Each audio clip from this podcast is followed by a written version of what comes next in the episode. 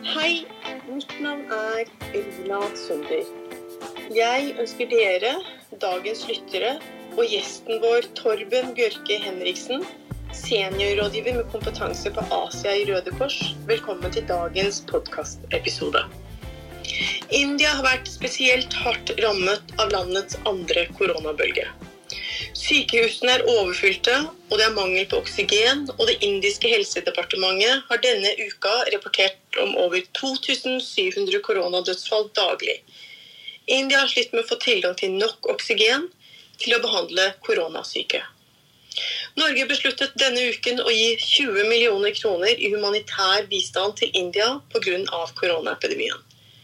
En vedvarende krise i India vil få negative globale ringvirkninger. Pengene som Norge nå donerer, vil gå via Verdens helseorganisasjon og Røde Kors. Den norske støtten vil bl.a. bidra til ambulansetjenester med oksygen, informasjonskampanjer for å fremme smittevern, hygienepakker, smittevernsutstyr og mat i tillegg til drift av operasjonssentraler.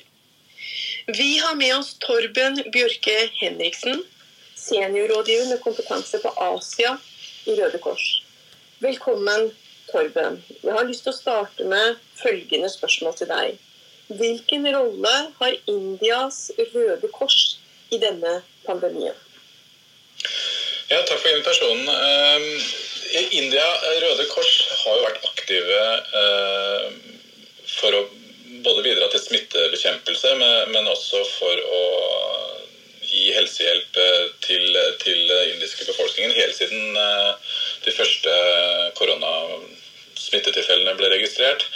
Eh, nå har de jo naturlig nok trappa opp innsatsen eh, og har fått en eh, spesiell rolle i og med at indiske myndigheter har definert India Røde Kors som en hovedaktør for å støtte også regjeringens tiltak. India Røde Kors er jo en stor organisasjon. De har 46 000 ansatte og frivillige nå som jobber direkte med, med eh, covid-19-operasjonen. Eh, de deler ut eh, mat, varm og tørr mat. De deler ut medisiner til, til befolkningsgrupper som er særlig utsatt. Og det er mange som er blitt traumatisert, og som vil være det i lang tid framover i og med at eh, mange har mista sine kjære og nære eh, i løpet av noen voldsomme, hektiske eh, uker i det siste. Så det er et bredt felt India Røde Kors nå jobber med. Men først og fremst er jo innsatsen på å gi helsehjelp og, og en, en, også en samtalepartner i den vanskelige tiden. Og nå trapper jo da støtten ytterligere opp. Eh, Bl.a. med midlene som er gitt av norske myndigheter. Eh, du var inne på det i innledningen. Oksygen det har vel de fleste nå fått med seg er det akutt mangel på. Eh, under transport så trenger de syke oksygentilførsel umiddelbart. Mange blir stående og vente utenfor sykehus i timevis og kanskje enda lenger. Og da må de ha oksygentilgang. Så ambulanse blir nå utstyrt med, med oksygen. Og så er det mye som dreier seg om informasjon. Det er informasjon for å gi riktig og viktig eh, informasjon om hva epidemien er, hvilke rettigheter man har, vaksineinformasjon. Eh, også rene smittevernstiltak eh, og informasjon rundt dette. Dette er også noe som India Røde Kors eh, tilbyr, eh, og spesielt på landsbygda. Eh, og så bygges det opp operasjonssentraler i ulike delstater. Eh, og så nevnte du også innledningsvis disse hygienepakkene. som er, Det er pakker som består av eh, utstyr vi kjenner godt, i hvert fall fra Norge, med, ansiktsmasker, såpe, vann. Eh, som, som både, både, de frivillige i India og Røde Kors, men også som befolkningen nå får, får tilgang til. Godt å høre at indiske myndigheter har definert Røde Kors som en hovedaktør i bekjempelsen av korona. Eh, og utrolig godt å høre at dere har så mange frivillige i India. Eh, hvordan støtter norske myndigheter hjelpen til India? Eh, norske myndigheter har eh, nå gitt et bidrag på 20 millioner kroner. 10 av millionene går til Verdens helseorganisasjon for deres innsats under pandemien. Mens 10 av millionene, 10 av millionene går til India Røde Kors og Den internasjonale Røde Kors, som, som nå, som jeg var inne på tidligere, trapper opp støtten. Og da særlig på, på på, på ambulansetransport, helse, eh, informasjon og oppbygging av disse operasjonssentralene. Så det er et særdeles viktig bidrag. Og jeg tenker også det er viktig å si at uh, dette er en, en, du kan kalle det en katastrofe av så store dimensjoner at India nå ber om internasjonal hjelp. Og det er vel første gang, i hvert fall ha sett fra Røde Kors sin side, uh, første gang siden 2004 og jordskjelvet i Gujarat, som, som var sist gang. India ba om hjelp fra verden utenfor. Ja, det er jo bare trist eh, det som skjer. Men vi vet jo også, Torben, at India jo, um, er jo kjent eh, for å være en av verdens største vaksineprodusenter og en viktig leverandør av vaksinen til den globale fordelingsmekanismen Covax. Og I februar i år så rullet India ut verdens største vaksineprogram. Hvilke tanker gjør dere i Røde Kors om vaksineutrullingen? Og hvorfor er internasjonalt samarbeid så viktig i denne sammenheng? Ja, India er, er, er en uh, trolig verdens største vaksineprodusent. Ikke bare av koronavaksine, men også andre typer vaksiner. Uh, gjennom, gjennom uh, Serum Institute of India, så, som, er, som, er, kjempestort. Mye større enn mange ikke var klar over før dette smitteutbruddet. Uh, Covax er jo nå den eneste på en måte, internasjonale vaksinefordelingsmekanismen vi har. Uh, og India er en av hovedbidragsyterne inn i denne. med at India nå trekker i bremsen og, og ikke eksporterer det som var tidligere lovet, direkte konsekvenser. Vi ser bl.a. direkte konsekvenser eh, spesielt mot afrikanske land, som er hovedmottakere av Covax-vaksiner, men også andre land i Asia og andre steder. Eh, men det er ikke bare Covax-bidraget fra India som er viktig. India har også bilaterale avtaler med naboland eh, og også Brasil. Hvor det nå kommer da, færre vaksiner. Vi ser bl.a. i Bangladesh at antallet vaksiner som skulle vært levert dit, Eh, ikke kommer i samme mengde langt ifra.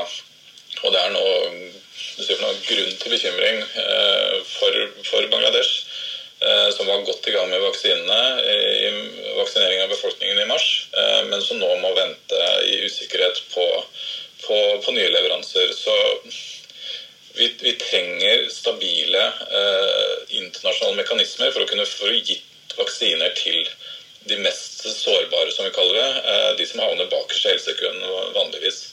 Eh, så Derfor viser for noen situasjonen nå i India hvor, hvor sårbar den internasjonale fordelingsmekanismen er. Du var inne på Bangladesh, som nå må vente på sine vaksiner fra India. Den nasjonale katastrofen som nå rammer India, kan jo raskt bli en, en mye Ikke bare bli, men er en større krise. Um, kan det som skjer i India, også skje i nabolandene? Hvordan ser dere på de andre landene, som Nepal og Pakistan? Og hva med flyktningene i eh, Bangladesh? Hvordan er situasjonen i nabolandene? Ja, Dette er jo et enormt område. Jeg skal prøve å, å, å dra det veldig kort. Men eh, som du sier, nå var jeg inne på, på Bangladesh. Der er fortsatt man, relativt eh, lave smittetall. Eh, men potensialet er jo enormt. Det er et tettbefolka land. Eh, vi har en eh, million flyktninger eh, i Bangladesh, rohingyaer, som har flytta fra Myanmar, som også er svært utsatt. Vi ser allerede at smittetallene skyter i været i Nepal, overfylte sykehus der. Pakistan går også pilene rett oppover. Og selv om det er offisielt stengte grenser Eh, mellom India og, nabolandene, så vet vi jo at det er en porøs grense, og at mange flytter på seg likevel og beveger seg over grensene. Mange velger nå å forlate India og reise hjem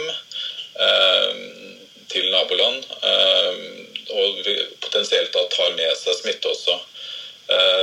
Så, så her er det Vi må bare gjenta det som også har vært gjentatt av norske myndigheter og andre myndigheter og Verdens helseorganisasjon. At slipper man garden ned for tidlig, så, så, er, så ser vi at spesielt disse muterte virusvariantene sprer seg som, som ild i tørt gress. Eh, og her er det selvfølgelig vanskelige avveininger som, som de ulike lands myndigheter eh, tar med å si for noe, slippe opp eh, de, eller stenge ned med de økonomiske konsekvensene det får. Så, så, men vi er urolige for hva som nå måtte skje de nærmeste ukene også i, i nabolandene. Nå er det akutt krise i India. Eh, dere i Røde Kors jobber jo med andre problemstillinger i India også. Hvordan ser dere på utfordringene som følger etter denne pandemien? Ja, Vi ser jo eh, f.eks. matvarepriser, og det ser vi jo ikke bare i India, men, eh, men også der, at matvarepriser og priser på, på livsnødvendigheter, medisiner osv. skyter i været med en gang det blir voldsomme behov. Og Det er jo noe som Røde Kors prøver å, å gjøre noe med, med å kunne tilby eh, helsetjenester til de mest sårbare, funksjonshemma, eldre, eh, aleneforsørgere, ofte kvinner.